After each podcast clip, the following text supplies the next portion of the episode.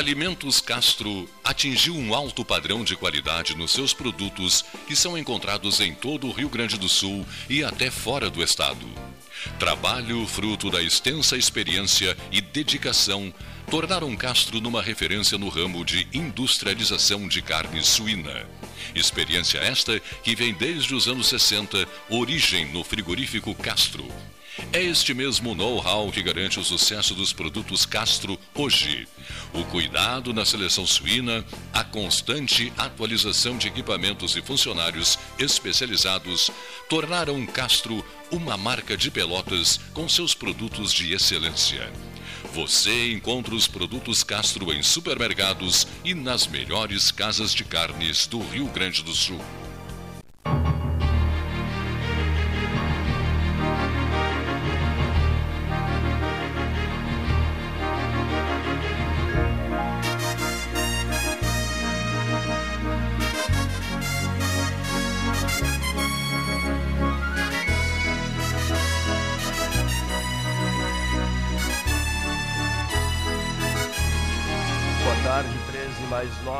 28 de fevereiro, 28 de fevereiro de 2024. Fevereiro, faltando um dia, né? Do seu fecho, né? Um dia. Um dia a mais. Não, hoje, o restante do dia de hoje e o dia de amanhã. Depois, João Manuel King, março apresenta-se. Felizmente. Felizmente? Felizmente. Está esperando por março? É, o fevereiro já era, né? Professor Varoto, esperando por março ou está com pena de fevereiro? Gostaria que fevereiro permanecesse. Eu sou da um linha do Tom Jobim, quando as águas de março chegarem. Olha só. Né, e, e, o, e a Elis Regina, né, eu acho que é muito bom. Mas eu nunca soube, talvez o King possa me explicar, ou um dos nossos convidados, por que, que de quatro em quatro anos, acho que é, né? Quatro em quatro. É, é 29 dias. Eu não entendo, eu não entendo bem essa astrologia. Esse, eh, hoje eu mandei uma mensagem para minha filha, disse, porque vence amanhã. Diz, uh, vence hoje. Diz ela, não, pai, esse ano é 29. Por quê? Por que, qual é o, quem é que inventou isso aí? Dizem que é o giro do, do Sol. Sei, ah, qual é a explicação técnica? Paulo Gastal sabe. O senhor sabe? Movimento da Terra, pode ser também. Acerto do movimento da Terra. Agora, é bom, tem muitas versões sobre isso, né? Vai saber qual é a verdadeira. Pois é, porque Como é uma em coisa... tudo hoje no Brasil, qual é a versão verdadeira? Hein? Diz que o dia não tem exatas 24 horas. É, por aí, rotação. O dia não tem as, as exatas 24 horas, é isso? Aí esse tempo que excede, após 4 anos, né? Aí eles completam um dia mais. Bom, o raio está chiando, é isso mesmo, ele está falando sem microfone. É, é, não, e os bem. outros, é. Está bem. Bom, aqui, ó. Emerson Jorge, boa tarde. Boa tarde, ouvintes. É uma satisfação muito grande participar aqui com todos vocês. É um privilégio é, bastante forte com os meus 62 anos de admirador do programa da Universidade do Cleito, das 13, 13 horas. E re, colocando um pouco a, a, o questionamento do Varoto ali, eu ouvi esses dias, não sou espe especialista nisso, mas eu, eu ouvi que, que a, a diferença de rotação da Terra é, em, em, torno do Sol é elíptica, então existe o equinócio e existe o solstício. E essa diferença que tem de parábola, os, os cientistas, os, os, matemáticos calcularam que existe uma diferença de, de horas durante o dia. Mas para não haver essa, essa, essa variação de horário, é compensada no calendário. Entendeu? É porque aí, tem que haver uma lógica, é, tem né? uma lógica, mas é claro que eu acredito que o, que o Cleito possa abrir o microfone para algum especialista possa se encontrar para explicar isso, mas eu sei que existe uma explicação matemática para isso. Isso Tá aí bom. realmente existe. O que não existe uma explicação matemática é para o assunto do dia no Brasil, depois nós vais a tua agenda, que é o assassino do Chico Mendes ter sido eleito presidente do PL numa cidade, é, acho que é do Pará, né? E, e, e é pastor evangélico. É, é, Eu, eu, como criminalista, sempre acreditei na recuperação das pessoas. Sempre acreditei que há pessoas que são recuperáveis. Agora está esse debate sobre, sobre o, o, se dá ou não dá a saidinha, etc. Eu sempre acreditei. Mas eu acho que é demais de assassino cruel. Mas se ele tu... cumpriu a pena, professor, o Sim, é mas criminalista sabe e disso. Se ele cumpriu a pena, ele é Sim, mas o que eu quero dizer, a... não, eu não estou questionando o direito. Eu estou questionando é a cabeça dele que passou a ser pastor, se realmente que bom que se regenerou.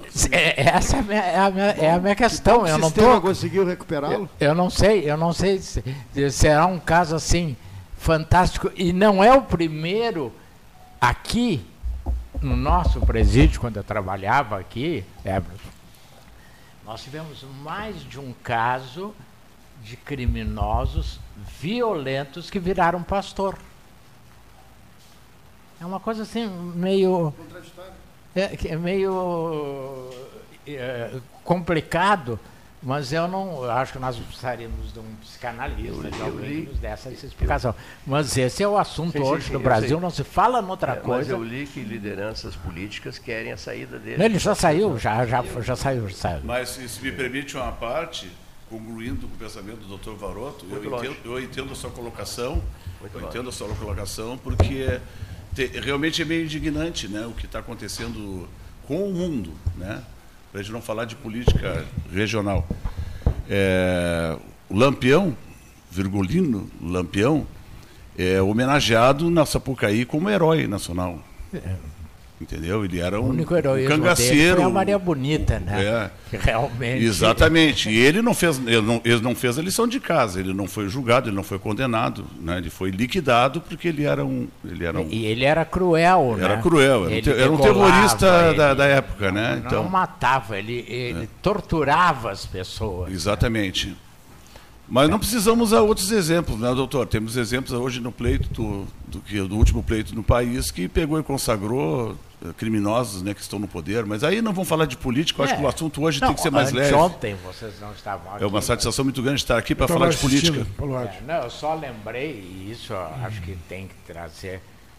A Guerra do Paraguai foi uma das guerras mais cruéis sangrenta. da história, sangrenta. não é do Brasil o Conde D mandava degolar, não era matar os homens que tivessem mais de 12 anos. Tanto que a população masculina do Paraguai ficou reduzida a 5%. Mas isso é assunto para um longuíssimo debate. Né? Mas eu só quis trazer esse assunto porque se tu ligar a televisão, se tu pegar. É só que se fala é na, nesse e, e, e, coincidentemente, o partido que ele escolheu, o PL, o Valdemar da Costa Neto, disse, não, não, não queremos esse tipo de gente, chamando, tirou. Já tirou. Né? Mas, doutor, o que eu acho que o Paulinho colocou ali sobre a absolvição, mas o Paulinho, eu discordo um pouco. Claro que ele foi, cumpriu pena, foi julgado, sentenciado e cumpriu pena e, tá, ok, absolvido. Mas eu acho que é um ponto importante, é moralidade. É a mesma coisa o estuprador de uma creche for condenado, cumprir e voltar para a creche. Moralmente, acho que civilmente e criminalmente ele tem esse direito, mas moralmente não tem.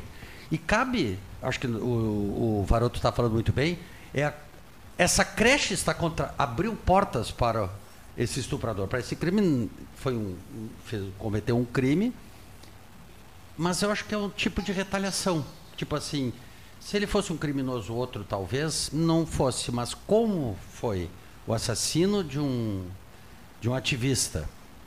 Ou seja, né? senão Sim. a gente nem estaria falando, talvez.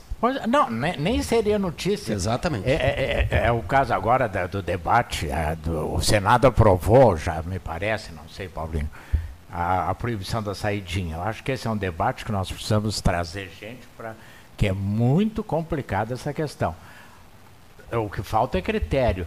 Tu dá a saidinha para Suzane Richthofen e comemorar o Dia das Mães, sendo ela assassina da mãe, é o que tu estás dizendo. É, é, é, é a sociedade não consegue entender.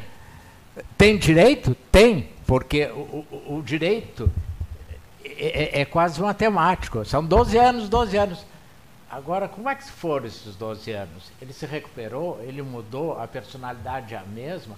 Ela virou a figura da moda em São Paulo. Né? Sim, ela, agora ela é uma, tu, é uma agora, socialite hoje em São Paulo. É, é, agora ela é manequim. É. Quer dizer, então, aí manequim tudo bem. Agora tu ir comemorar o Dia das Mães tendo assassinado cruelmente a tua mãe, me parece uma coisa muito complicada. É, a presença da igreja, de qualquer credo nas prisões, tem sido considerada uma das maiores recuperadoras de presos no país. Principalmente da igreja evangélica. Principalmente da igreja evangélica, a que mais consegue socializar e recuperar. É o que dizem. Né?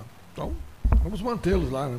É, aí, Permitir. quando eu fui pró-reitor da Federal, eu fiz um projeto para recuperar, tentar, aqueles que a, a gente acreditava possível.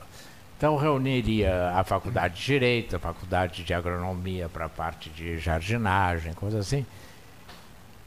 Aí um professor, sinal nosso, muito nosso conhecido, disse assim, não, a ideia é maravilhosa, vamos recuperar os presos, mas desde que eu não tenha que enxergar. Como é que eu vou recuperar alguém? O projeto morreu. Porque como é que eu vou recuperar alguém se eu não posso falar com ele? Se ele não pode confiar em mim? Então, e isso a igreja evangélica tem, a psicologia tentou fazer, mas se deu mal, se deu mal a psicologia da católica. Eu me lembro que eu disse para a coordenadora, olha, tu orienta essas meninas, elas é um bando de homens carentes elas estão estimulando o libido, etc. Num determinado momento, um deles vai agredi-la. Quando ela disser que não, não deu outra. Houve um, um, momento em que um preso quis dar um beijo numa das estudantes e ela disse: ah, ah, ah mas acontece.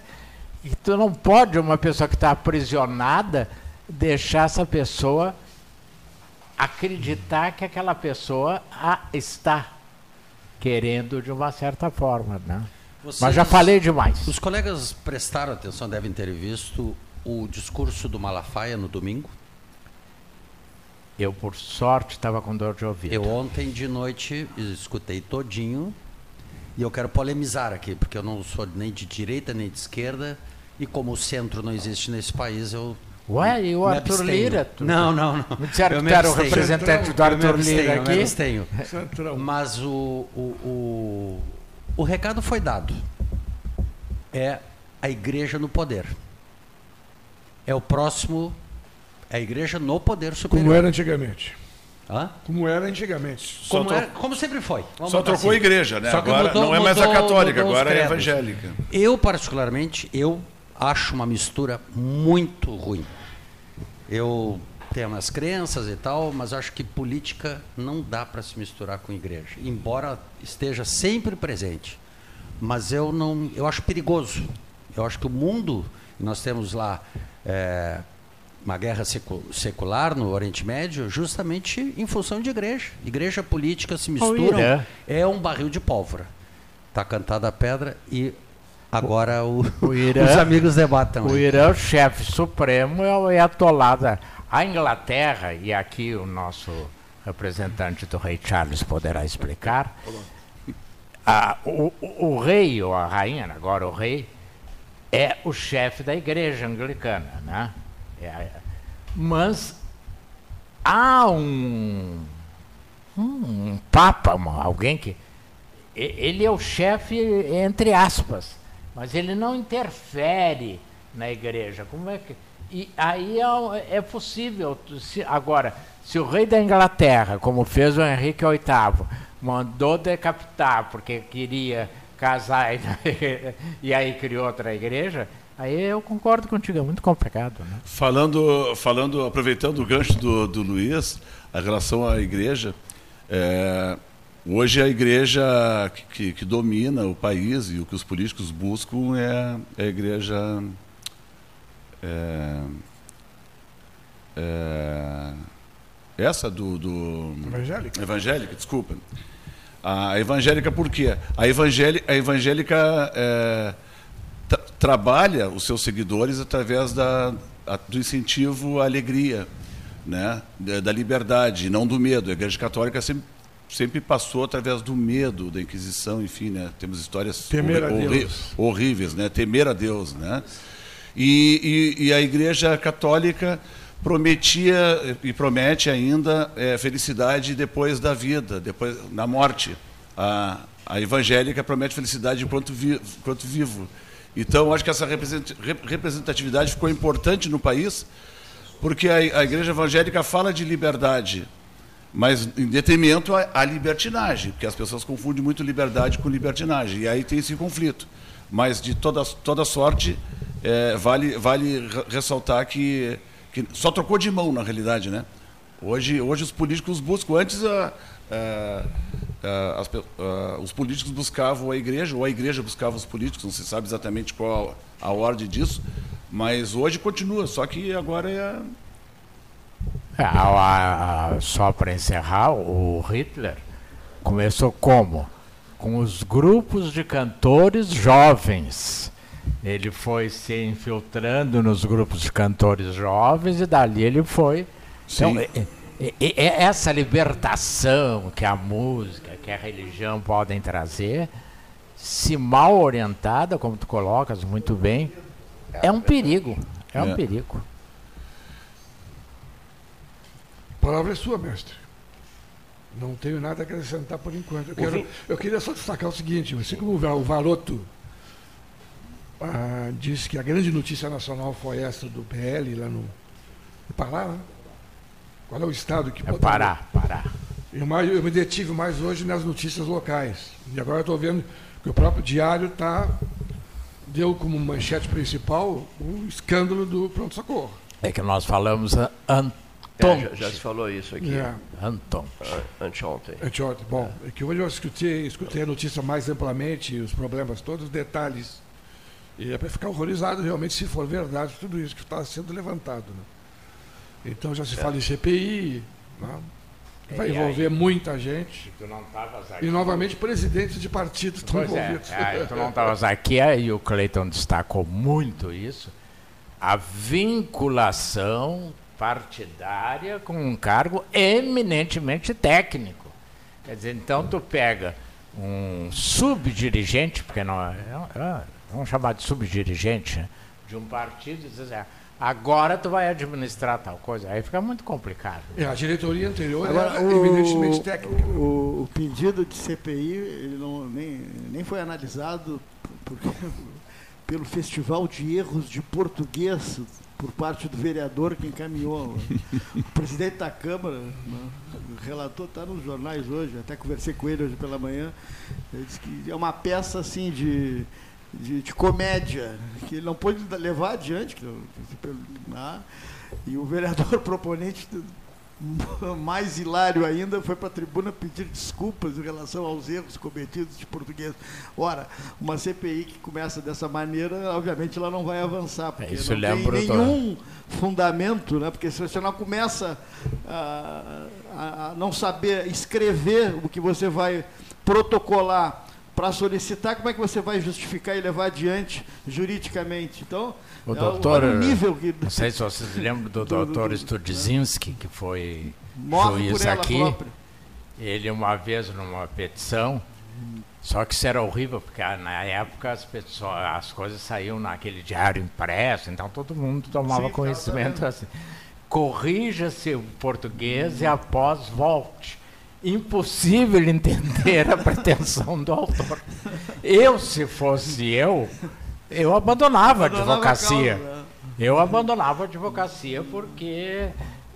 Pô, hoje, tem hoje tem vários uh, mecanismos, né? Tem o recorte e cola, tem o editor é, de texto. GPT, bota lá o texto e a gente corrige tudo. Tem uma Não, série a... de, de, de, de, recursos. Né, pra... O português é uma língua muito difícil, principalmente o uso da vírgula, do ponto e vírgula, dos dois pontos, é uma coisa complicada.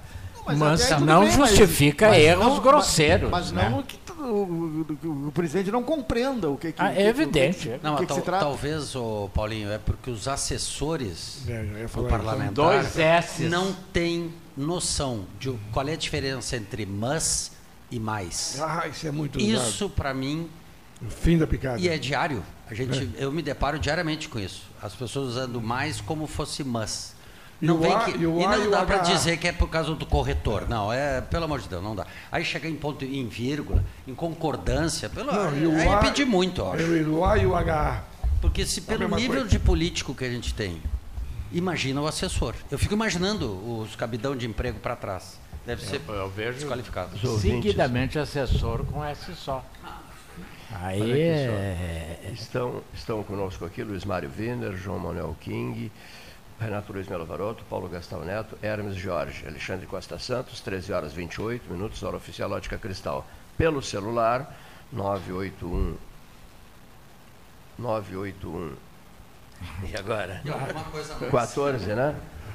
8808, é, perguntam o seguinte: é, os senhores da mesa não vão dar uma examinada aí nesse trecho final no gauchão de classificação para a fase marcante que vem aí agora, importantíssima e tal, e um, um de Bagé elogiando uma barbaridade o Guarani, o outro querendo saber se o Brasil pode passar pelo Ipiranga, o outro dizendo que o Ipiranga vive o seu jogo de vida ou morte para conseguir escapar da, da queda, né? Olha, Cleito, vai ser um dos finais, uns fins de semana mais empolgantes de todos os gauchões. É mesmo? né? Porque muita gente tem chance de se classificar, alguns têm chance de ser rebaixado, entende? Não se sabe ainda quem vai jogar a- as quartas de final com o Grêmio, com o Inter. Então, são várias expectativas, né? Que estão aguardando, não sei se é no sábado ou no domingo, todos os jogos, é sábado, né? Todos os jogos no Sábado, mesmo 4 e horário, né? meia. O Brasil pode pegar cinco adversários diferentes. Então, então, o nosso papel como chavante é ganhar do Ipiranga e esquecer o resto. Mesmo que o São José tenha uma- um saldo de gols maior que o do Brasil hoje, porque ele fez 3 a 0 né? Eu até avisei aqui no programa de Avisaste, é cuidado verdade, com o é. São José. Avisaste, Ele tá o vindo a mil. José. Isso mesmo. E ele pega um jogo também não muito difícil, acho que é uma avenida que ele pega. Então o São José pode ultrapassar até o Guarani, provavelmente. Que coisa, hein? Então tudo, tudo vai acontecer nesse fim de semana, né? Tu tens divertido, vai ser esses bom. cinco adversários? Esses cinco adversários. Está no jornal, Diário Popular de hoje, né? O professor Varoto está olhando o jornal. Não, os cinco adversários do Brasil estão é, na, primeira, na pá- primeira página, né? Ali a lista, lá embaixo. Aqui, ó. Os cinco adversários. Vamos ver aqui. É. Definirá se o Brasil pegará Grêmio, é? Puxa. Grêmio, Guarani de Bagé, Juventude. Ganhou do Juventude aqui por 1 a 0. São José é um adversário que sempre atrapalha a caminhada de qualquer um. O Caxias. Ganhou do Caxias lá em Caxias, né? Mas enfim. Mas o nosso objetivo já foi Cinco- alcançado, né? agora é tudo é lucro. Que era não ser rebaixado e se classificar. Já estamos classificados. Luiz Mário, Contra o quem? que, que tu achas que vai acontecer? na- Olha, Cleiton, eu estou meio por fora do futebol pelotense porque eu estou muito afastado. Mas, pelo que eu sondei antes de, de iniciar o gauchão, é que o Brasil tinha feito um time para cair. E acho que está superando todas as expectativas, inclusive dos dirigentes do, do Brasil. Claro que o, o querer era né, é Sim, se sim. classificar, é ser campeão, evidentemente. Mas eu acho que superou as expectativas. E ponto final, acho que está bem.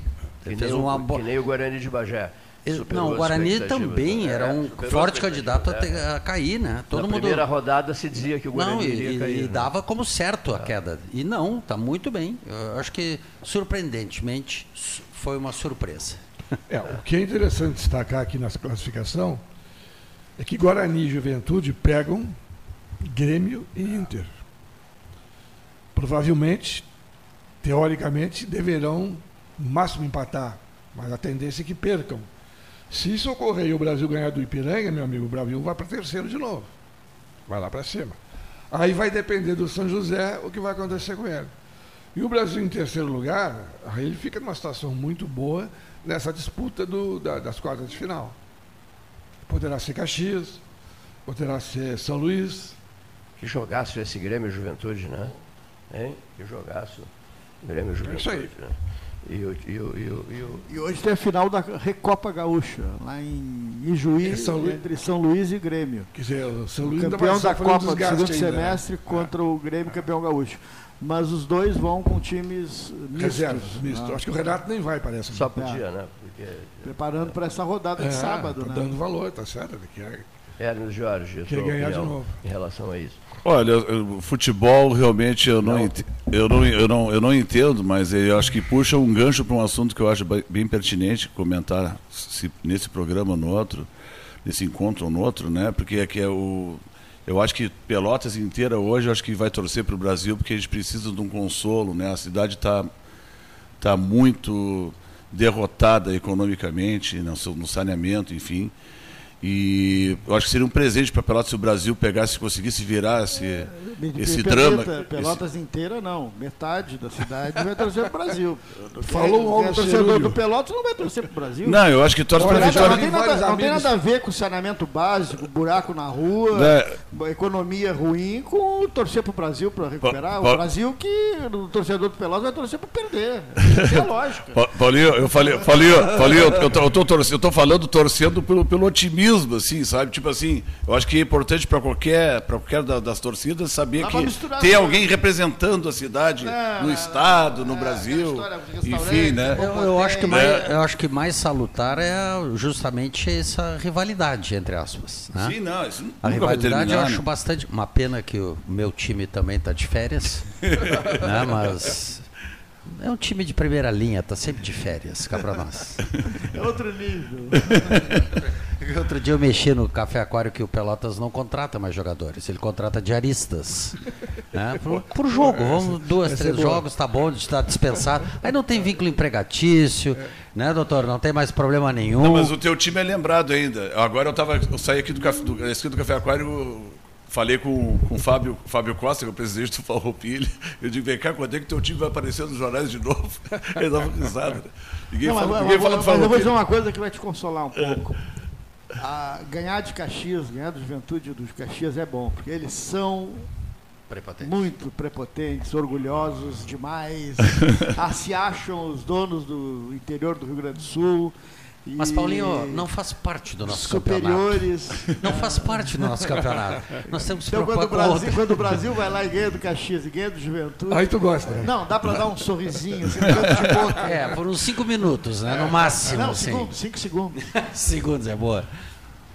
Eu gostei do diarista, né? ou então vai, vai contratar como MEI. Exatamente. MEI também é uma boa, olha aí. Fica a dica. Fica a dica. Aí não tem despesas Mas é. Não, mas essa rivalidade sempre foi boa, sempre é boa. É uma pena os dois times não estarem na primeira divisão, sem dúvida nenhuma. Ah, Mas quem nossa, sabe, também. né? Quem sabe um dia desse, acho que vai voltar o, a diretoria Eu quero muito que- que volte. Que É, vou, Sucesso. vou, ó, Paulinho, vou ratificar, vou ratificar. Tomara que os dois, os, os dois clubes vá para o primeiro grupo, para o grupo A, para pegar Pelotas renascer das cinzas, né? É, qu- quando eu saí Aí- de aí Pelotas, fica- tinha Brapel, tinha Brafar, tinha Farpel.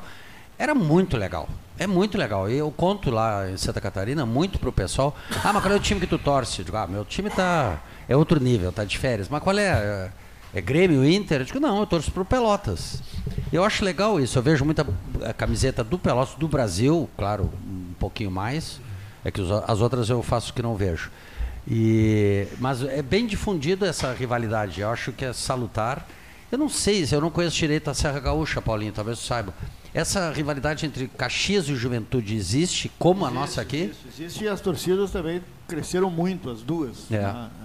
É, eles muito. tiveram um pouco, talvez, mais de sucesso, né? o Juventude Caxias, cresceu é. muito, né? tanto em estrutura quanto em torcida. É. né? Ou seja, Chegou então a o rivalidade é salutar, né? Juventude cresceu muito, não. É, o Juventude tem uma parceria com o São Paulo de Rio Grande. O meu genro, ele, é- ele foi da diretoria, hoje ele mora em Porto Alegre, mas ele foi da diretoria do São Paulo. E quando o Juventude jogava, em Pelotas, ele morava em Rio Grande, ele vinha para Pelotas, trazia um grupo de São Paulinos e se juntava o pessoal do, do Juventude, com tambores e tal. E aí agora, agora o Juventude perdeu para nós, eu mandei um recadinho para ele. Hoje eu jantei uma, um galetinho com polenta e um vinho da casa. Agora, o, bom, Paulinho se afastou um pouquinho. Uma dúvida que eu tenho, que eu cheguei aqui e fiquei meio, meio chateado. Com a, com a demolição do estádio do Rio Grande, o Pelotas tem, a Boca do Lobo, um dos estádios mais antigos do Brasil. E aí, para minha surpresa, o pórtico de entrada daquele estádio, que é a única coisa que é remanescente ainda dessa época, é, demoliram. O que, É, que não aconteceu co- ali? Para minha ali- surpresa, eu, eu fiquei. Aliás, eu gostaria até de, como informação para mim mesmo, pessoal. Parece que vão construir um restaurante, né? O Bob's. Bob's. Ah, é uma franquia ali. Sim, uma franquia. Pô, era Olha- tão bonita aquela entrada, né? Eu... Bom, é uma das coisas que eu acho lindo em Pelotas, que me remete a Pelotas, é. Eu, eu, eu caminho muito durante o dia, durante as manhãs e tal, final de semana eu caminho a cidade inteira. Como é linda a arquitetura de Pelotas. Como é lindo, e tu passa assim, quando tem um prédio restaurado, iluminado, habitado, isso é difícil de encontrar no mundo. Tirando a Europa, assim, né, determinadas, claro, as cidades. Mas no Brasil, uma cidade como Pelotas, em termos arquitetônicos, antigos, de prédios bonitos, mas eu não sei qual é o problema, se é econômico, se é burocrático. O abandono também choca muito. Outra coisa que me chocou muito é o número de cachorros na rua. Eu fiquei impressionado. Ontem até deu um- uma briga de cachorro aqui na frente do aquário aqui embaixo. Que eu digo, meu Deus, nunca atacaram uma, nunca atacou uma criança, nunca atacou. Mas aí eu acho que é um problema social de cachorro, porque cachorro tem a, a sua ONG que protege e deve protegê-la, ma- mas deve acolher também, eu acredito, né? E não só protegê-la. Mas uma coisa que me deixou feliz, que quando eu saí de Pelotas há 40 anos atrás, eu trabalhava durante a madrugada ali numa loja de conveniência que nós tínhamos, e eu presenciava diariamente crianças de rua, na madrugada, esperando o ônibus passar para levar o dinheiro para casa. Desta vez, eu estou há dois meses em Pelotas de retorno, eu não vi nenhuma criança de rua. Aonde eu ando, tá? Eu não andei no- na, na periferia, enfim, mas aqui no centro da cidade era impressionante o número de, de crianças. Hoje eu não vejo. É sinal que está funcionando a assistencial, a assistência social da cidade. Isso é muito salutar, eu achei. Em compensação, muitas mendigos na rua dormindo. Sim, não. Isso é impressionante, É, sem muito, dúvida nenhuma. Cada vez aumenta mais. Sem dúvida nenhuma. Mas, me chamou, me chamou a atenção, claro que é chocante ver as pessoas dormindo na rua, como, mas isso tu vê em outras capitais, outras cidades grandes. A gente vê. Vê em Curitiba, vê em Rio de Janeiro, vê em São Paulo, famílias dormindo debaixo de, de- do parapeito das lojas. Porém, dificilmente tu vê cachorro. E Pelotas, o que tem de cachorro no centro da cidade é impressionante. Eu não sei como é que não dá um acidente de um cachorro desse botar um dia numa criança, numa uma idosa, alguma coisa. Eu fico. Me chocou a sorte que os cachorros parecem serem mansos. Dos atentos ouvintes Isso do tu 13 tá horas. falando nos até- cachorros de, de quatro patas. Porque nós temos muitos de duas patas também soltos aqui pelo centro, Perigosos. que são perigosos. Eu diria que são os cachorros sem CPF. Viu? Desatentos ouvintes do 13 horas, a Terra leva 365 dias e 6 horas para realizar a volta completa. Essas 6 horas a cada 4 anos tem um dia a mais. Então, por isso o ano bissexto. A cada 4 anos para emparelhar. Sim. Aí fica Obrigado. 366 dias. Remocei Muito obrigado, cinco anos com essa informação. Ah. Ou seja, eu sou mais jovem, então. E quem nasce em dia 29 de fevereiro faz aniversário de 4 em 4 anos? Ah, Esse cara é um- praticamente um adolescente hoje em dia. Hein? É, eu não tenho certeza, mas eu acho que a lei não permite registrar. É, Né? acho que não. Que é 28. Ou 20. E essa, essa conta, ela tem Eu um não, problema. certeza eu não tenho, mas ou 28 Vamos ou primeiro. aqui. Porque tem alguns segundos a mais e há um período grande que ainda teria que ter mais um dia para completar. É 365 dias, 6 horas, né? E em minutos, assim. Então fica faltando ainda alguma coisa. Um outro ouvinte diz assim: é um prazer estar ouvindo o Mazolinha no 13 horas, o maior centroavante que o Dunas Clube já, já- já assistiu jogando. O Mazolinha é uma lenda, né? Porque não, não- nunca existiu. Esse Mazolinha aí que eles falam que era goleador, eu era muito ruim. Eu era muito ruim, Ah, ninguém queria eu mas- no Mas tá time. dizendo aqui que tu eras uma lenda como centroavante do né? Sim, mas eu era muito. Assim co- como o Beto Vetromilho foi o maior goleiro da história do Clube Brilhante, o goleiro que jogou futebol de 7 e nunca levou nenhum gol na Nunca. história dele. Como- Nunca. como é que é o nome dele? Beto Vetromilho Fardamento nunca. impecável Invasável. e nunca sofreu um gol. Como é o nome dele? Como é o nome dele? Como é o nome do ouvinte? Como é o nome do ouvinte? É, é anônimo. Fernando, muito obrigado, Fernando. Agora me, me trouxesse, ele, ele adora me chamar de mancha, sombra, enfim, agora é o Mazolinha. Agora é o Mazolinha, deixou de ser Luiz agora, agora vai ser o Mazolinha. Alô, doutora Ângela, está me ouvindo aqui? Tá, nós vamos levar para o sítio agora o Mazolinha, para comer um churrasco aí no sítio, tá bom? Aí no, no Cerrito Alegre, pode nos aguardar aqui. 13 mais 43. Nós, nessa altura, não sei se vamos ao intervalo. o Neif, Neif, diz- eh, Não, eu ia perguntar para o Neif, porque o Neif foi secretário. eh, e se dizia que havia cerca de 30 mil cachorros nas ruas de Pelotas. Alguma vez foi feito um estudo? Não foi feito? Lembra disso? Que esse- havia esse dado? Desse dado eu não lembro, mas é, é muitos cachorros, é verdade, né? Mas tem muitos cachorros na rua que andam De quatro rua. patas, porque Sim, de sim, duas nós temos falo. quantidade Os- também. o- essa gente boa, né? Que são os cães. Ah, eu diria o seguinte: muitos destes cães eles são companheiros de mendigos e pessoas que moram na rua. A maioria. Sim, a maioria. E são é, é um- uma das poucas formas, muitas vezes, de socialização dessas pessoas. né? Então eu, eu acho que a gente tem que ter um carinho especial por cachorro de rua. É, bem lembrado, Porque bem lembrado. eles dificilmente, mas assim, raramente avançam alguma pessoa. né? Raramente. Porque o território deles é a cidade toda e não é a cidade toda. né? E eles defendem os seus donos. Eu já tive a oportunidade de ver eles guardando a roupa de um mendigo de rua, ele saiu, o cachorro ficava ali guardando. Aí E o cara dividindo voltava, a comida, eu já o cara vi o mendigo. com comida. Olha só, primeira tinha comida pensado era nisso. para o cachorro. Ah. Entende? Então tem uma série. E o, e o cachorro é um. Não sei se existe outro, mas dos, vamos botar assim, dos raros animais que ele coevolui com o homem. Há um processo de coevolução de comportamento. Não no, no que se diz respeito à hominização, mas à parte humanização. né? Tanto que nos hospitais se usa muito levar os cães da família para visitar os doentes, porque isso facilita a cura da pessoa. né? Então, quando a gente fala no- nos cães, né, a gente tem que ter um certo cuidado, porque eh, eles têm uma relação com o homem que é incomparável em rela- qualquer outro animal. É incomparável. né? Em Mas- qualquer momento da história. Da história. Neif. Tinham cães que eram eh, colocados junto com os faraós lá. A, a título de informação, eu li uma reportagem sobre na Alemanha os cachorros sendo treinados treinados para detectação de câncer na pessoa. Nos, nos setores públicos da sociedade, eles passeiam, que nem tem que detecta droga, eles já estão detectando com uma, a- com uma precisão muito grande. Não estou questionando quanto à necessidade, de, não é necessidade, a, a importância do cachorro.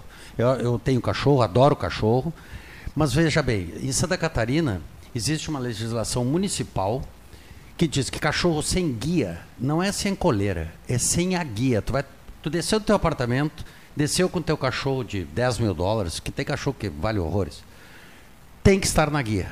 Ele é proibido de transitar na rua. Isso é uma lei municipal que a guarda municipal vem e e pega teu cachorro. Tu vai ter que ir lá explicar para retirá-lo. O problema que eu acho que é esse. O cara, o, o cara que é reciclador, que eu chamo de reciclador, o cara que pega lixo, ele tá, às vezes ele está se al- alimentando desse lixo. Isso é um problema social que fere qualquer pessoa que tem um mínimo de sentimento.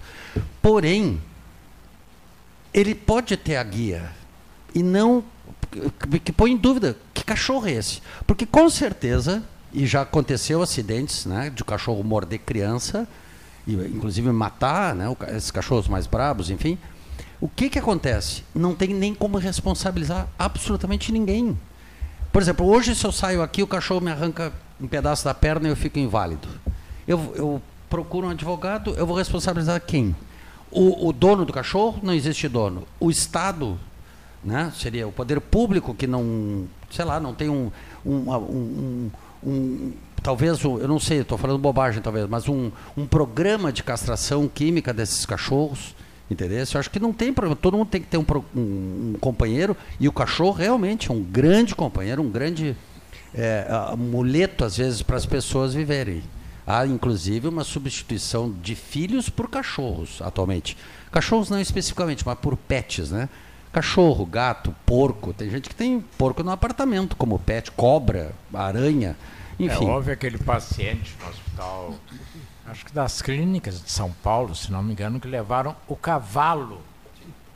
E ele teve uma melhora Eu vi essa reportagem, foi muito quando, bonito. Muito quando bonito aquilo. recebeu o cavalo. Talvez o cavalo seja o outro animal que também tem essa, mas pelo tamanho Mas dele. é- é inviável. é, agora o que acontece é que o- os cães domesticados né, ou domiciliados que moram na casa, tem uma casa, né? Esses cães, eles têm, por isso que eu falei em território, eles têm um território limitado. né? Então, quando eles estabelecem o, o território em torno da casa, eles não ficam agressivos, eles ficam defendendo. Bom, primeiro. Segundo lugar, tem cães que são treinados, isso é um problema, né? são treinados para agredir. Ah, sim. Bom, então é um outro problema. né? Mas esses têm dono. Então, a maior parte dos acidentes com cães são com a própria família, em razão disso que eu estou dizendo, né? porque esse processo de seleção artificial, eu diria, de treinar cães para a luta, né? então o- o- todos os seres têm graus de agressividade distintos, né? o próprio homem, os cães também. E tem algumas espécies em que isso é estimulado. E aqueles que têm menor agressividade são os que são cuidados para ser usados em briga de cães. Né? E os outros são eliminados. Né? Os que não têm essa, os mais passivos. Então vai se desenvolvendo uma agressividade maior na descendência com processo seletivo, seleção artificial, mas é, acontece isso. Né? Bom, então isso tem um outro problema. Nós falávamos de cachorros de rua, né? que terminam muitas vezes formando raças. Tem uns cães pretos de pelo liso, assim, tamanho médio, se vocês observarem, é a maioria dos cães de rua aqui em Pelotas. Por quê? Porque há uma, uma seleção massal, eles vão cruzando uns com os outros. Em geral, os de tamanho médio né, eh, superam porque eles têm mais facilidade para cruzar com qualquer tamanho, né, são mais rápidos. Os grandes têm que cruzar com cães grandes, os pequenos. Então há uma, um processo seletivo né, e termina se criando uma raça, né, como o Beagle na, na, na Inglaterra. Né? O Beagle é um, um cão vira-lata. Né? Nós temos o, o Paulistinha, né, o Fox Paulistinha, a mesma coisa. O Fila é um, um cão que foi sendo misturado e criado, hoje é uma raça brasileira, né? mas foi criado e os originais tinham graves problemas no relacionamento porque eles foram muito tempo utilizados na época da escravatura para perseguirem e pegarem os negros que fugiam, os escravos, né? então eram usados. Depois eles começaram, é claro que isso deixou de acontecer, mas eles têm esse histórico. Né? Mas são cachorros grandes, que têm é, várias raças ali que são ferozes, né? E na busca do território, quando são criados em, eh, em casas ou em canis, eles terminam por serem agressivos qualquer um que se aproxime. Qualquer um se aproxime. Né? Menos o seu dono. Né? Menos o seu dono. Agora, quanto ao negócio de identificar a doença, eu não sei como é que isso acontece. Mas quando alguém doente na família, quem tem cães aqui já deve ter percebido isso, o, o, o, cachorro da casa não se afasta da pessoa doente. Não se afasta. Eu estive doente, um período, fiquei em cama, e eu tenho um cachorro pequeno, um Yorkshire, ele dormia em cima de mim. Não adiantava. Podia sabe, entrava a gente em cima de mim. Né? Eu me acordava e estava me olhando assim. E é interessante, né? Eu tenho dois cachorros. Uma, uma e um. O, o homem, o macho, ele é mais definidor do espaço Sim. do que a fêmea, né? É. Então, o meu pequenininho, que é pequeno, bem pequenininho, uh, quando entra uma pessoa estranha no apartamento, ele. E se eu não segurar, ele morde. Ela não. ela como quem diz, bom, isso aqui é uma terra de ninguém. Mas ele não admite uma pessoa estranha sem a minha companhia. Como quem diz, o que, que ele está fazendo aqui na. Claro que é o território dele. É o território Claro, dele. é uma coisa, a gente é assim. Né? Vê que as pessoas se sentem mais seguras na rua da casa delas. Né? E aí uma pessoa de longe, às vezes, fica com receio de caminhar naquela rua, está escura, não, não conhece ninguém. Mas aquela pessoa passeia na frente da casa ali de noite, madrugada, não sente medo. Por quê? Porque ela sente aquilo como território dela. É uma coisa, é um instinto que tem. Né? Agora é empolgante esse assunto dos animais, né? Vocês podem ver que a gente pegou, esticou esse assunto quando a gente fala dos animais do cachorro. Então é incrível, né? É incrível. Eu tenho um amigo que, é lá, que se chama Campeiro, que é lá do Cerrito Alegre. Ele fica numa alegria quando eu chego, é um sítio de uma amiga, quando eu chego lá, ele faz uma, uma festa assim, e eu vejo e comentando com, com ela e tal, que é a tutora dele e tal, eu comentando como a gente aprende com os animais, né? Os animais, eles têm uma coisa que o ser humano está perdendo, que chama-se so- é, é, é, gratidão. Né? O animal tem uma gratidão impressionante. Assim, tu faz, o que tu faz para eles, eles jamais esquecem. Né? Eu acho que é uma um tema legal para ser colocado nesses dias tão difíceis né? de desamor Estás e, colocando e- até e uma- polarização. Né? Uma frase que diz: Se tu alimentares um cão um dia, Hum. ele será grato a vida inteira. Se tu alimentares um homem a vida inteira e não deres um dia, ele vai te, te acusar. E- e- Perfeito, perfeito, perfeito. Perfeito, E, realmente. e esse comportamento todo, ele é herdável, né? A gente acha que a herança é só de coisas assim mais físicas, mais palpáveis, né? Ou, ou coisas químicas, mas não. O comportamento é herdável. Então, se, eh, se nós trabalharmos um cachorro, comportamento, num grupo de cães e tal, isso tudo vai interferir na sequência. né? Na sequência. E pode mudar. Eu falei no Yorkshire, Yorkshire é de, de origem, parece que irlandesa, ou escocesa, sei lá, né? Na- naquela região da Grã-Bretanha. E eles eram, eles eram utilizados para eh, caçar ratos nas minas. Porque são muito rápidos. Muito, muito rápidos. Então tinham facilidade de, de caçar os ratos. Mas depois eles foram sendo buscados mais para. foram domiciliados, vamos dizer assim, né? E aí se habituaram e foram aí pá, deixou de esse comportamento foi diluído vamos dizer assim no surgimento de um novo comportamento mas sempre, mas aquele, aquela parte instintiva aquilo permanece né? dificilmente muda a questão instintiva né que é um comportamento inato que a gente chamaria né que é o instinto Que reflexão interessante a gente fez hoje aqui no programa, né? Falando de amor, né? Porque a gente está falando de amor. Ele, ah, ele falou a respeito do cachorro. Nunca tinha parado para pensar nisso, gente. Confesso, nunca tinha parado para pensar nisso. Não foi falta de sensibilidade, foi, Não, é- foi falta de atenção. Não é Realmente, comum gente um cachorro de rua é o cachorro. Ele tem um tutor, né? Tem. Ele tem um tutor. Esse tutor é a pessoa que mais tem, tem problemas de afeto, de socialização, e ele tem um representante, ele tem alguém que, que, que olha por ele, né? Eu- É, eu emocionalmente, isso aí realmente É, tem, que- tem que ser Brasil, considerado isso. Banco do Brasil, ali na, na Osório, é, ali tem, moram algumas pessoas ali. E eles têm cães, né? E eles dormem. Eu, eu assisti duas cenas em momentos diferentes, né? Uma, ele puxando o cachorro para tapar. O cachorro estava dormindo e ele puxou o cachorro e tapou. Né?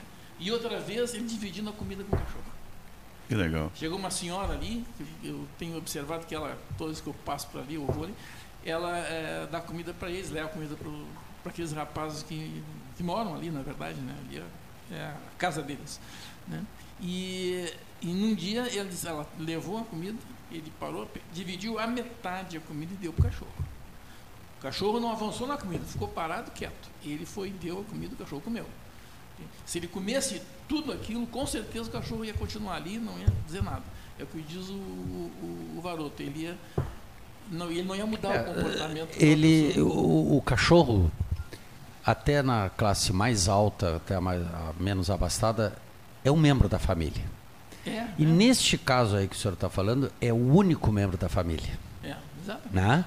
É o único que dá carinho para ele, que ele consegue transmitir o carinho dele, a troca de amor, enfim. E. Que é e sincero com ele. Exatamente. O outro, né, um cara tem por N razões de estar na rua, às vezes por expurgo da própria família, às vezes por um desvio de conduta, enfim, cada um tem.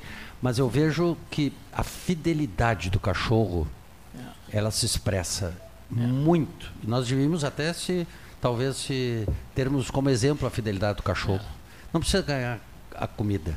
A gente se lembra dos cachorros como se lembra de pessoas da família, né? Exatamente, é membro da família. É. E principalmente nas famílias muito ricas, estão tratando o cachorro como filho. Como filho, é a substituição dos filhos. Casais que não, tem, não podem ter filhos por algum problema, ou que estão mais velhos, com abandono. Não é abandono, que as pessoas crescem, enfim, a família se, se espalha. E aí entra o a, a figura do cachorro como substituição àquela falta. né? E, ele, a- e ele supre essa falta, é impressionante. For- Claro que existe talvez um exagero, que eu, eu- eu meio que sou um crítico a isso, porque eu tive uma cliente minha que ela está saindo no mercado uma vez, é uma pessoa muito, muito rica, e ela descendo com um carrinho, mas cheio de água de coco. E eu digo, ô dona Maria, a senhora gosta de uma água de coco? Eu não sabia, por isso que a senhora está tão bem. Ela olhou para mim e disse assim, não é para mim, é para minha cadelinha. Eu acho uma afronta é, tu alimentar um somente dar água de coco, que é uma coisa não é barata, para um cachorro. eh, Não é que seja uma afronta, peraí, eu estou usando o termo errado. Talvez seja um pouco imoral frente com tantas crianças precisando talvez de um prato de comida para sobreviver, mas é o filho dela. Aí eu parei para pensar, disse, mas peraí, mas é o, é, o- é o que está substituindo os filhos que se foram, que é a perda do marido, enfim. Então é a companheira dela, é esse cachorrinho. Então ela tenta dar o melhor possível para ele, dentro É, das o que tu possibilidades estás dela. dizendo, inclusive, Tá fez surgir. Exatamente. hoje nos grandes centros, acho que até Pelotas já tem, mas não tenho certeza. Empresas destinadas a fazer festas de aniversário para cachorros, gatos, etc. Terapia, terapia É. para cachorro Bom, já tem, tem, terapia para cachorro, tem, tem um monte de coisa. Cremação, É, é, cremação, até, até tudo. é- essa é uma é questão o luto todo. que eu não todo. entendo aqui em Pelotas, por que, que uma empresa está anunciando cremação e a outra empresa diz que não obtém autorização para cremar. Ora, por que, que uma pode e a outra não pode? Eu ainda não consegui É que entender leva- bem. a, que a cremação não acontece aqui. Eu Porto Alegre. Ah, eles levam. É, eu até, eu até mandei a Eu mensagem eu para o Cleiton. entendi, é ontem. isso, né? Ah, É, bom, eu- tá, não, porque eu não estava entendendo. É, é.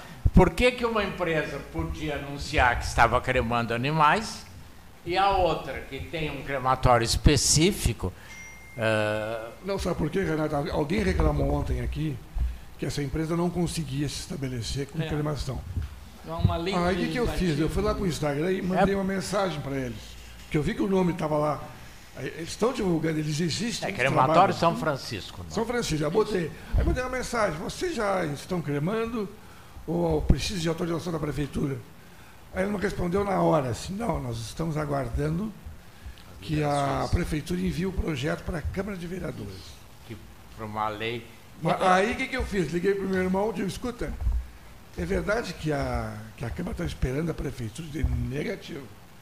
A prefeitura já mandou para a Câmara e a Câmara até agora não, não botou o Disse simplesmente eu ridículo. outro dia. né? Eu Outro dia eu disse isso, que era na Câmara, e alguém me disse, não, é que a prefeitura tinha que mandar, mas eu, por algum motivo, em algum momento, alguém tinha me dito isso, João Manel. Isso. Não, não foi teu irmão, né? Mas ele é a pessoa Não, indicada. não, ele porque trabalha nessa ele área, um trabalha pouco, nessa área. não nesse, nessa parte Sim, eu sei, exatamente. mas né? ali no setor, né? Mas ele Não- conhece a secretária desse lado aí. Claro, entende? entende? E, e o. Não, mas é, é a prefeitura que não manda, mas a informação que eu tinha antes é que havia essa, esse Agora- eh, problema na eh, Câmara de Vereadores. Em qualquer situação é ridículo tu possas cremar um ser humano e não possas cremar um animal. Aqui, aqui em Pelotas, aqui tu pode. Pode, Aqui tu claro. tem cremação. Na verdade é em Capão do Leão, né? Mas pode. É, exato, eu já ia corrigir. Sim. Tem os crematórios Tem, no Capão do Leão. tem. Não, de animal não tem. Não, não, só um pouquinho. Tem, mas aguarda o que a Câmara Não, de tem Vereadores. crematório. Ela tem que, tem, mas tem que levar para fora de Eles levam para Pelotas. Porto Alegre, aí o É. custo dobra. Eles são É. cremados fora da cidade Até pelo que- crematório até daqui. que Bom, essa lei seja resolvida, lei, sei lá o que que é, é que é tudo muito lento. É, aqui. que mas aí, ao mesmo tempo, tu passa nos valetões da periferia, tem cachorro morto, tem gato morto, tem porco morto, tem cavalo morto. E aí, Vale tudo. isso é permitido? É, morrer é, né? Agora botar nesse local lá não é. tudo funciona com custo, né? Tudo Funciona com custo. Eu, eu acompanhei a, a- a Central de Óbito em Pelotas, que eu fui um dos, dos fundadores da Central de Óbito de Pelotas. Na ocasião eu era empresário Mas dessa não tem área. pra cães, central de óbitos pra cães não tem ainda. É. Aí, aí foi colocado várias, várias normas. Lembras, lembras o, o ano, a década? Olha, o processo começou em, em 2000. Já nos anos 2000. É, é, é, perdurou mais ou menos a análise, porque a gente fazia reunião com as, com as secretarias da saúde, administrativa, da prefeitura, para compor a central de óbito. Eu não me recordo exatamente o ano, mas a coisa aconteceu, acho que em Em 2001, alguma 2002, por aí, né? Que, que, que, foi colocada a central de óbito em Pelotas. E na época havia, havia um sorteio entre as empresas para fazer assistência social. E com a criação da central de óbito, hoje todas as empresas fazem assistência social sob o sistema de rodízio, que é, que é pago né, eh, não pelo contribuinte, sim pelo Foi empresário. uma coisa boa que É. Exatamente. é. A gente pensou porque na época nós tínhamos bastante problemas de agenciamento, de cadáveres, era, uma, era noticiado Era uma guerra. diuturnamente na, na, na mídia, né? os, os problemas que, que, que, que envolvia o serviço fúnebre. E, então, e na, então, na época foi criado isso aí. Mas tudo envolve custo. Né? A prefeitura teve, teve, teve, o, teve um, um, um amparo dessa associação, que foi a ZERF, a Associação dos Funerários, que inclusive eu era, eu era o presidente, numa ocasião, dessa associação.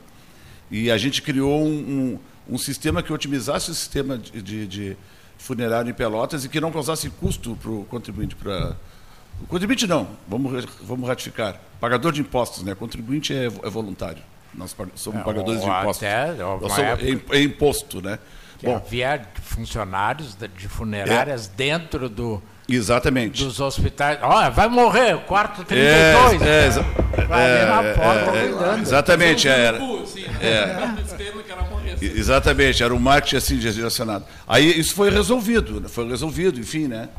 E aí depois veio a questão do, do, do- se vocês nunca pararam para pensar, até eu, até eu vou colocar para os ouvintes também refletirem sobre isso, que, que, que o, o- a cremação ela substitui o sepultamento, o jazigo. Tem muitas pessoas que falam assim, ah, é, é caro, isso é coisa para é, é inviável, enfim. Então vale lembrar que um jazigo no, no, em Pelotas começa em, no São Francisco, por exemplo, em 12, 13, 20 mil reais, dependendo da localização, né? Que é- E que é- depois fica é- abandonado, é. porque a E o geração que- E, a seguinte, cremação né? é em torno de 4 mil reais, ou, ou até menos, dependendo. Men- Menos do que já está baixando o preço, né? A demanda está aumentando, né? É, baixando eu- o preço.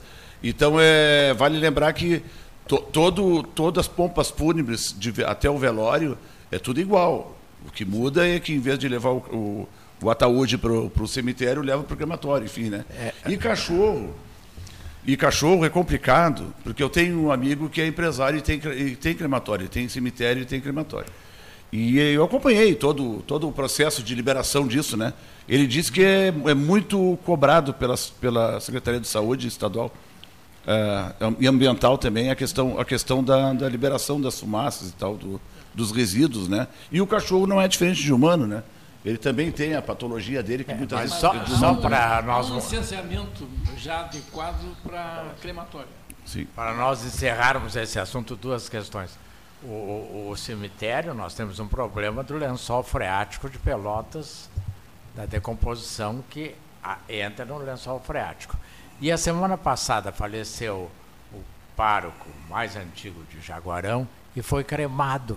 Eu nunca tinha ouvido falar num padre ser cremado. Foi a primeira vez que eu ouvi falar.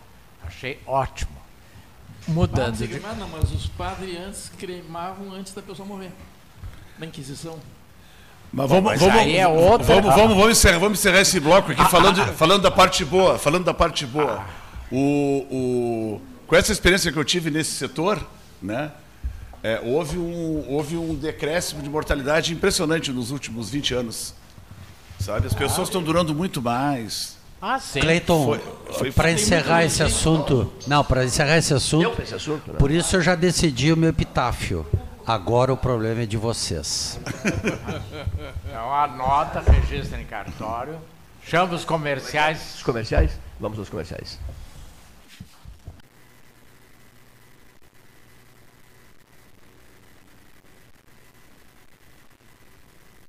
Associação Comercial de Pelotas é um dos órgãos mais antigos do país, sempre em defesa da classe empresarial, com uma história marcada pela transparência e pelo compromisso com seus associados. Faça parte do nosso quadro de sócios. A ACP está localizada no edifício Palácio do Comércio, Rua 7 de Setembro 274, telefone 3028 1541, com o ramal 200.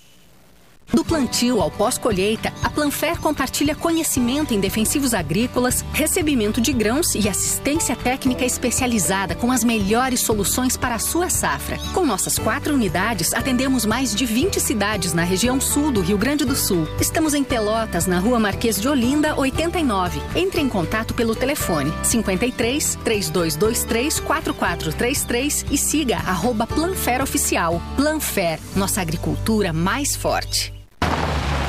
Eita.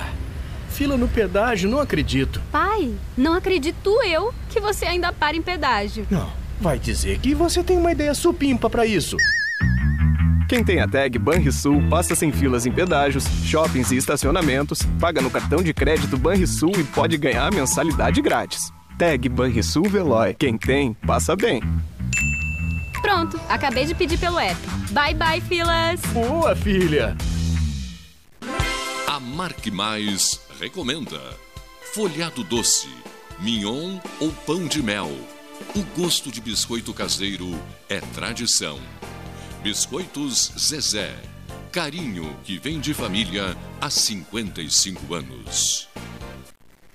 Marco Investimentos XP, uma empresa pelotense, a maior assessoria de investimentos sem conflito de interesse do Brasil. Comece hoje mesmo a cuidar do seu futuro e viva mais tranquilo. As melhores soluções patrimoniais, financeiras e corporativas você encontra na Marco Investimento XP. Venha tomar um café com um de nossos especialistas e simplifique a sua vida financeira. Nosso endereço é na Avenida Dom Joaquim, número 1515, loja 2, no edifício Moinho Office em Pelotas.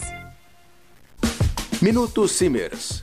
O Sindicato Médico do Rio Grande do Sul representa e defende os médicos sob todos os aspectos em prol de adequadas condições de trabalho e valorização profissional. Além de oferecer assessoria jurídica, contabilidade, plano de saúde e diversos benefícios. Associe-se ao Simers e tenha defesa 24 horas. Ligue 51 3027 3737. Sabia que seu IPTU ativa uma Pelotas melhor? É com ele que investimos na pavimentação e iluminação de ruas e avenidas, na renovação dos espaços públicos e na construção de uma cidade mais eficiente e acolhedora. Possibilita também superarmos os obstáculos nos momentos mais difíceis, como após as chuvas dos últimos tempos. Acompanhe os prazos de pagamento e os descontos no site pelotas.rs.gov.br barra Fazenda. Prefeitura de Pelotas. IPTU em dia, cidade em harmonia. Nas estradas administradas pela Ecosul, você está protegido 24 horas. Precisando de apoio, é só ligar 0800 724 1066, que também é WhatsApp. O Centro de Controle Operacional agilizará o seu atendimento. E se quiser reabastecer as energias, já sabe, os postos de serviço de atendimento ao usuário estão à sua disposição, oferecendo conforto e segurança em pontos estratégicos das rodovias 24 horas por dia. É só chegar. Ecosul, sempre perto de você. Cinto de segurança no banco de trás? Acho desconfortável. Não, não uso. Geralmente o trajeto é rapidinho, né? Cinto no banco de trás? Ah, eu não quero amassar minha roupa, não. Pare de usar desculpas. Use o cinto de segurança também no banco de trás. Ele salva vidas e é obrigatório. Detran e Governo do Rio Grande do Sul. O futuro nos une.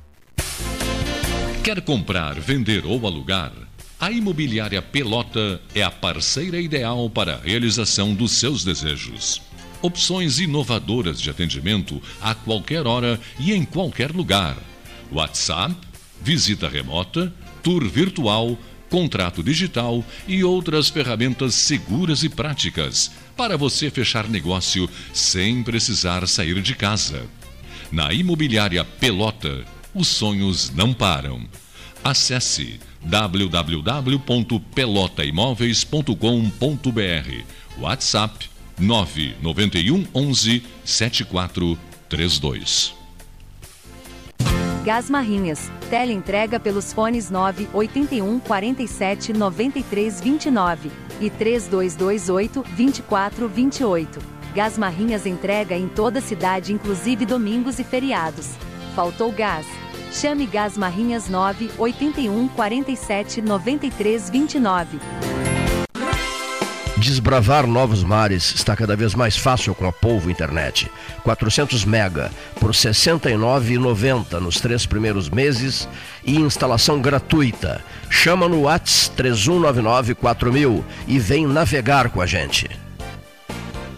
Venha conhecer o Riviera Condomínio Clube em Pelotas. O loteamento conta com mais de 40 ambientes. O empreendimento tem piscina térmica, spa, quadras de tênis, cinema, espaço fitness e restaurante. São mais de 137 mil metros quadrados de área verde e uma infraestrutura completa para a sua família.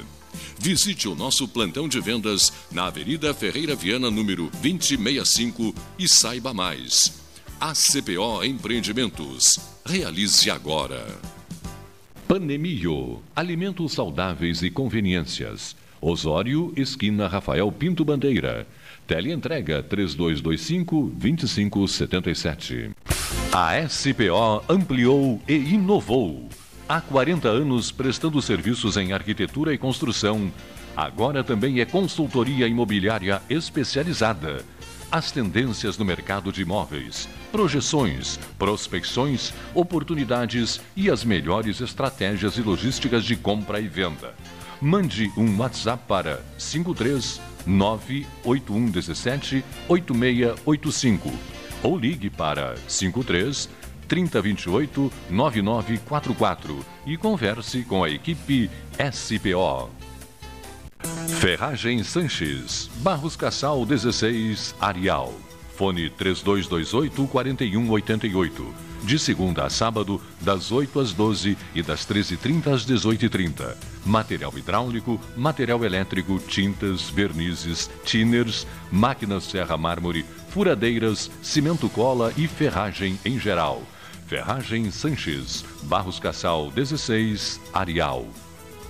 Unimed Pelotas. O melhor plano de saúde, com urgência e emergência 24 horas. Genovese Vinhos, Delicateces, produtos de marca, a qualidade de sempre. Ligue 3225 7775, Doutor Amarante 526. Visite a sua Genovese Vinhos.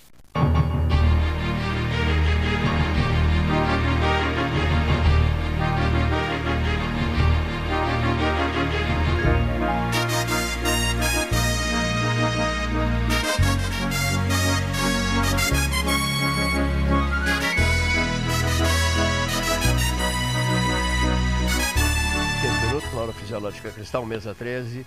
Estamos vivendo uma tarde de quarta-feira, não é isso? Quarta-feira, penúltimo dia de, dois, de fevereiro de, de 2024. O noticiário internacional, não se pode deixar de fazer esse registro, aliás, já vinha destacando há vários dias de que o Papa estava resfriado, o Papa Francisco, o Papa argentino Jorge Mário Bergoglio, né?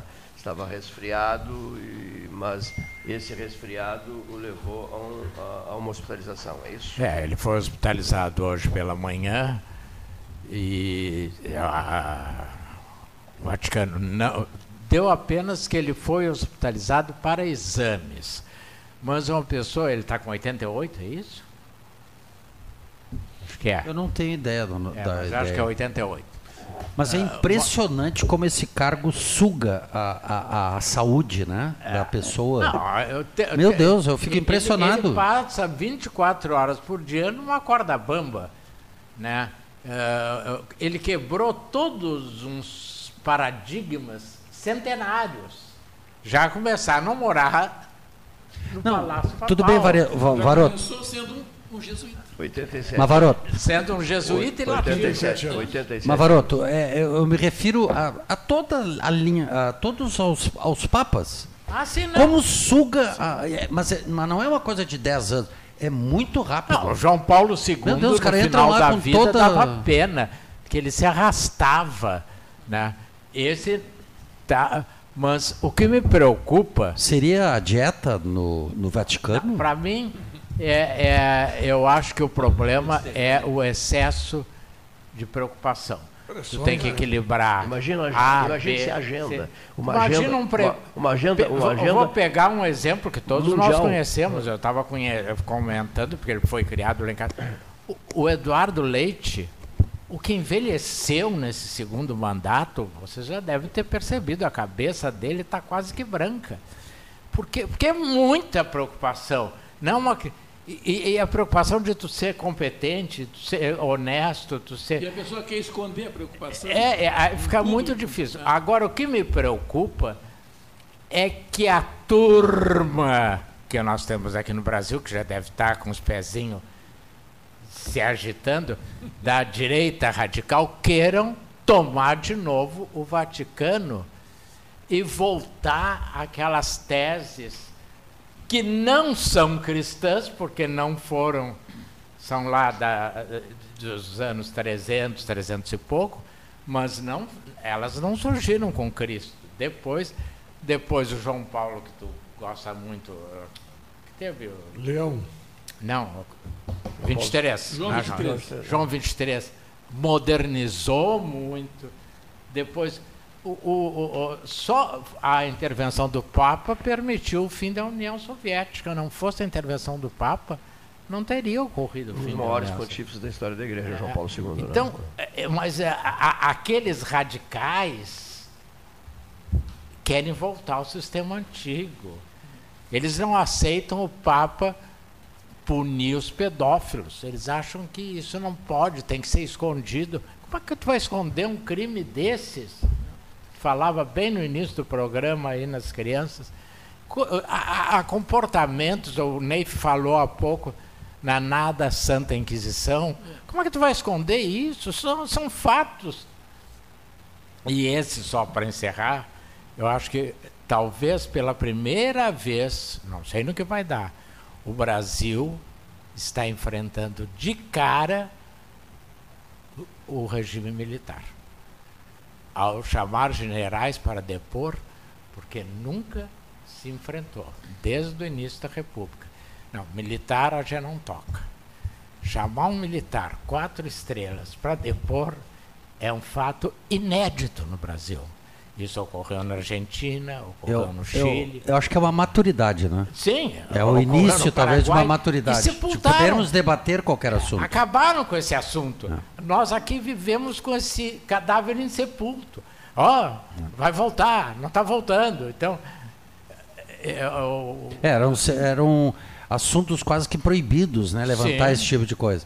E hoje, dentro da caserna, já se admite conversar sobre isso. Sim. Se debater sobre isso. Né? Eu, eu sou um cara que gosto muito do debate. Acho que o debate sempre enaltece quando existe um, um, um respeito da, da outra parte.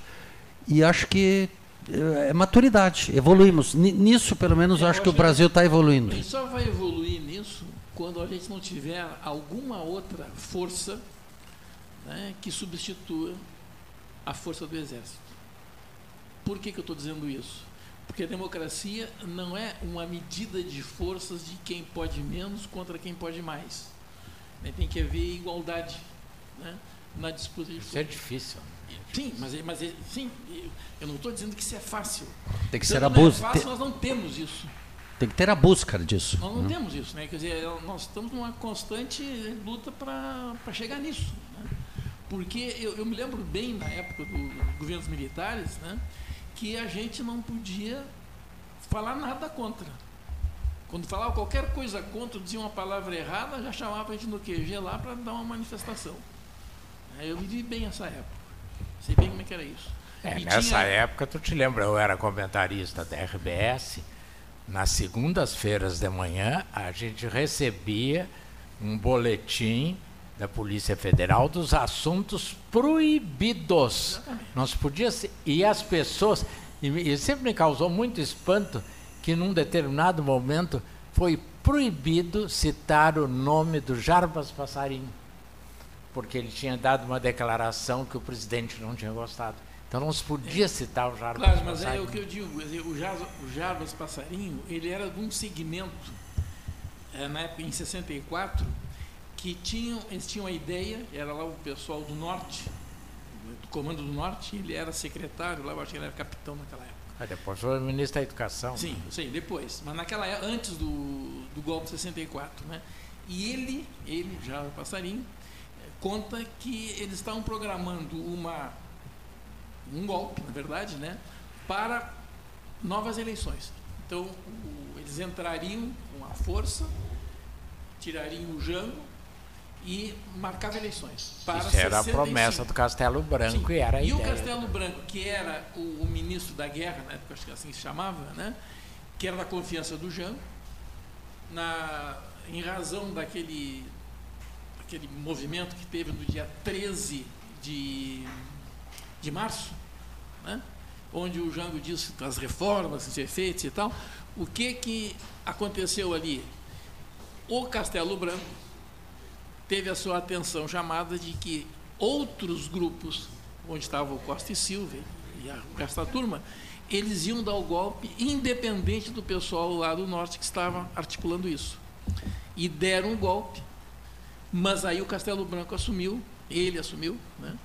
e ele, antes de assumir, quando o Brizola disse para o Jango, isso está registrado, né, que o Castelo Branco ia trair ele, e o Jango disse que jamais isso ia acontecer. Né? Aí foi conversar com o Castelo Branco, o Castelo Branco chorou, dizendo que jamais isso ia acontecer, como é que diziam isso? Mas já estava feito o troço, ele chorou, né? porque ele sabia que se ele não fizesse isso, os caras iam, de qualquer maneira, dar o golpe e, e sei lá. Tanto que o Castelo Branco, pouco depois do mandato dele, ele a, a sequência. Uma morte misteriosa. É, ele morre, né? Três meses depois. E Deixa aí, e aí, e aí estava prevista a morte do Lacerda, que aconteceu, Juscelino, que aconteceu, Juscelino, ele apoiou o golpe, tanto que ele votou a favor, tudo lá, né, ele era senador, né, mas eles viraram contra, o Lacerda, ele, né, e o Jango foi deportado, essa coisa toda, e tinha o Brizola. Né, esses, todos esses, uns que já eram contra e outros que ficaram contra, tentaram fazer a frente ampla, devem estar lembrados disso. Mas o, li- o livro do Lira Neto mostra o sofrimento do Castelo Branco na medida em que o Castelo não queria que essas medidas fossem Sim, tomadas. acabo- né? acabei dizendo Ou isso. seja, é, sim. E, e- mas o chefe do comando era, era, era, era o Costa Silva, né? E- Sim. O, o chefe, o chefe militar, o, o- o comando militar era todo no- do Costa e Silva e não, e não do presidente. E interessante que o Humberto Costa e Silva, Castelo de Branco. todos eles, era o menos inteligente. O chefe É, era o menos. Porque o Médici era mais inteligente. Ele, eu acho que ele era mais truculento, não era questão de inteligência, ele era mais truculento, ele era mais. É, Porque o do- Costa e Silva, inclusive, saiu de Pelotas devendo para várias pessoas. Aí, como entraram na justiça para cobrar, ele mandou caçar as pessoas.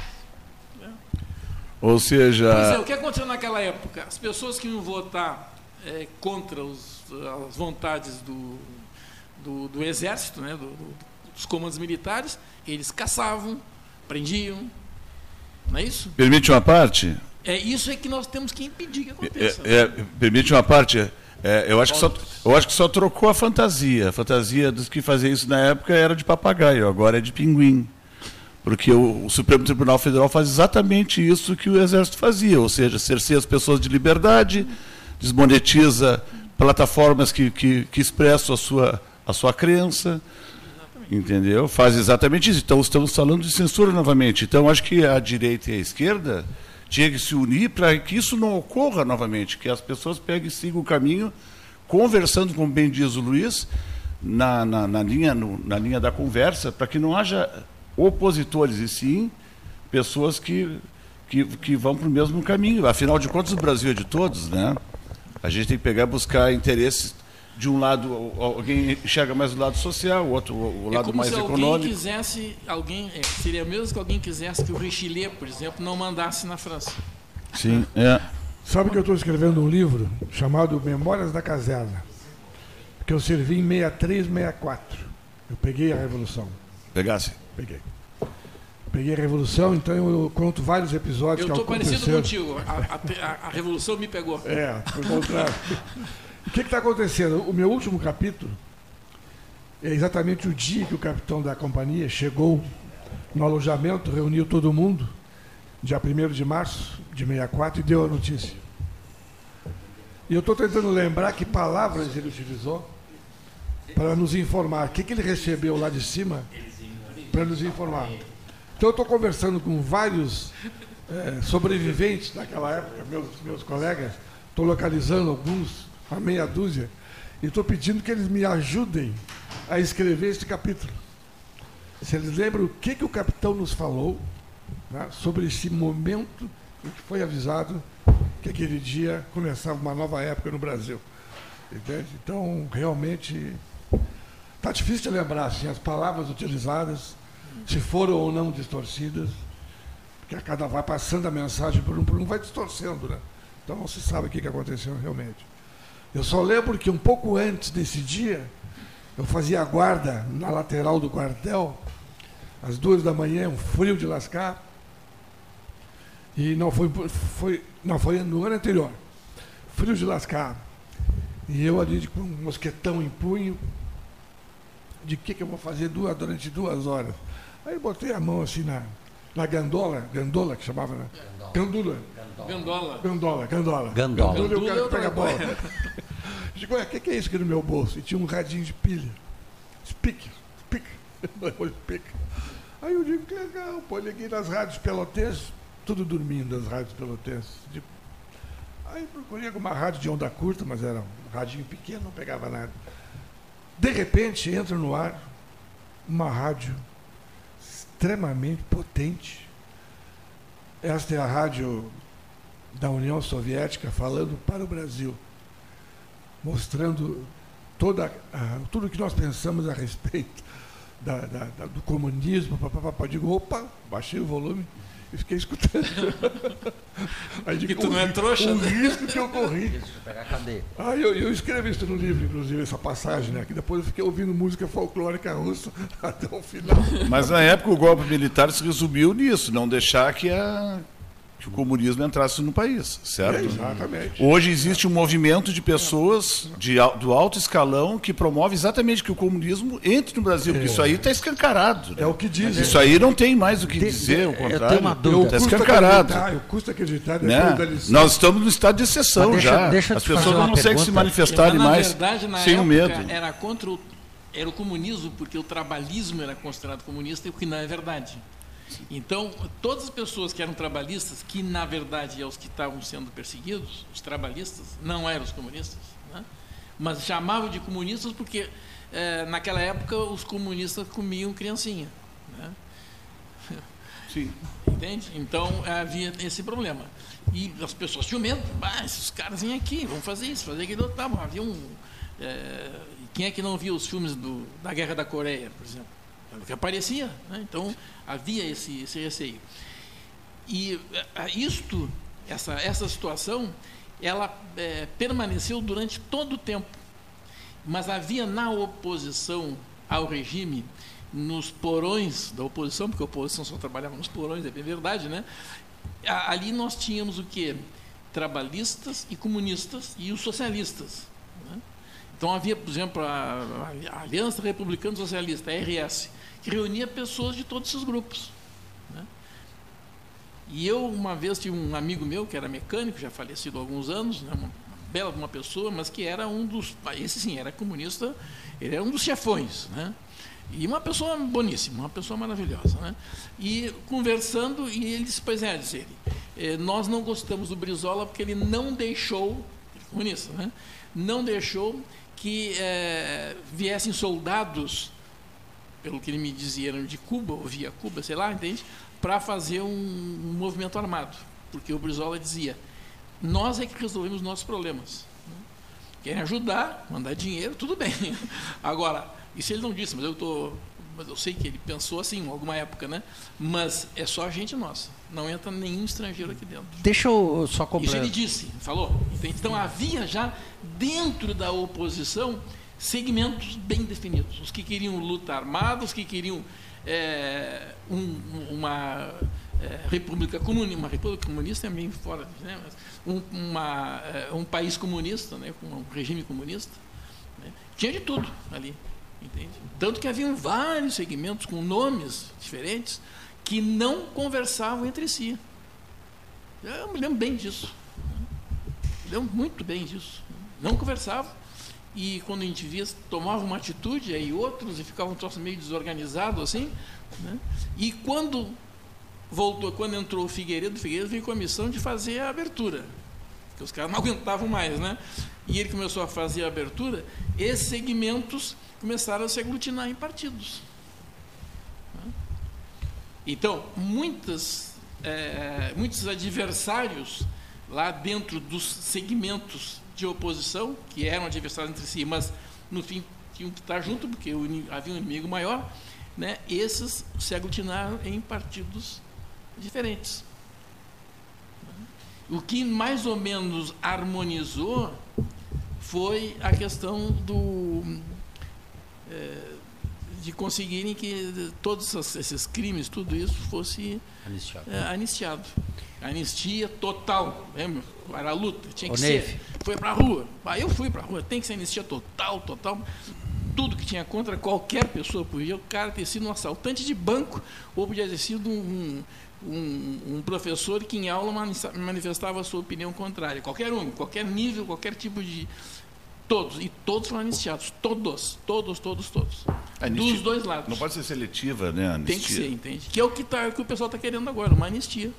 Para esses grupos aí. Deixa eu te, depois dessa aula de história, breve hora, a hora de é, aula de história, eu quero, eu tô com uma curiosidade dele porque ele não se lembra das palavras do capitão no dia lá que ele estava, mas eu quero fazer uma pergunta pessoal para ele que pode ser uma testemunha viva, né? Tudo ajuda.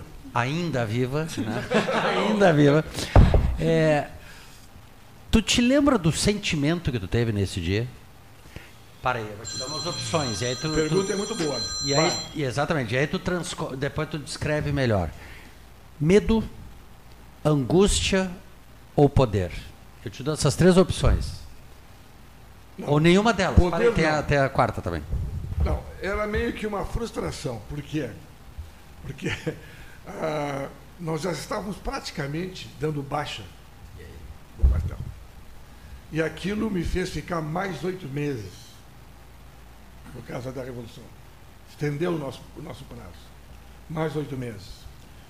Aí uma parte da companhia foi lá para o Chuí, para cuidar da, da fronteira. Isso. E eu consegui me escapar, porque eu estava prestando vestibular para medicina. E eu consegui me escapar graças a- às interferências de, de parentes que conseguiram falar com, com o coronel, com o major, explicou a situação. E eu consegui ficar em Pelotas. né? Mas aí, por castigo, de castigo, o comandante da companhia que ia para o Chuí disse assim, ah, tu vai ficar em Pelotas? Então tá. Então eu vou te dar uma incumbência. Tu vais, tu vais acordar todos os dias às 5 da manhã, vais pegar a tua bicicleta, um tarro de leite que eu vou te dar, tu vais aqui no quartel pegar o leite e vais levar na minha casa, para minha família. Digo, Pois não, comandante. Tá, falei. Então foi uma frustração. Esse foi o aspecto que eu lembro, assim, né? Tá, mas só, só um pouquinho. Tu te lembra. Vou, vou, vou, vou- Mas, mas aí, só para encerrar. Aí depois de três dias entregando leite, a mulher do comandante disse, Tchê, não, não entrega mais, não precisa. Isso aí é birra do fulano. Não vou dizer o nome dele. É birra dele, não, não precisa. Aí eu fiquei livre daquele compromisso. Tá, tu- tu falou na tua família, da influência.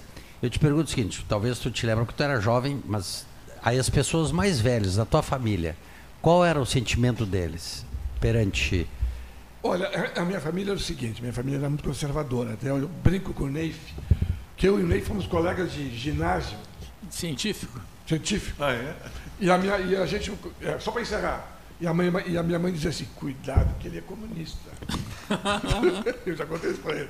Cuidado que ele é comunista. E eu adorava, porque lá tinha muita discussão boa, né, de política. O Bernardo estava sempre lá, então... Sim, a gente era brisolista ali tudo. Sim, brisolista. A minha mãe confundia Não tinha nenhum comunista lá. Senhores, fim de conversa. Os nossos melhores agradecimentos aos que estiveram conosco até esse instante. 13 horas, voltará amanhã. Até lá.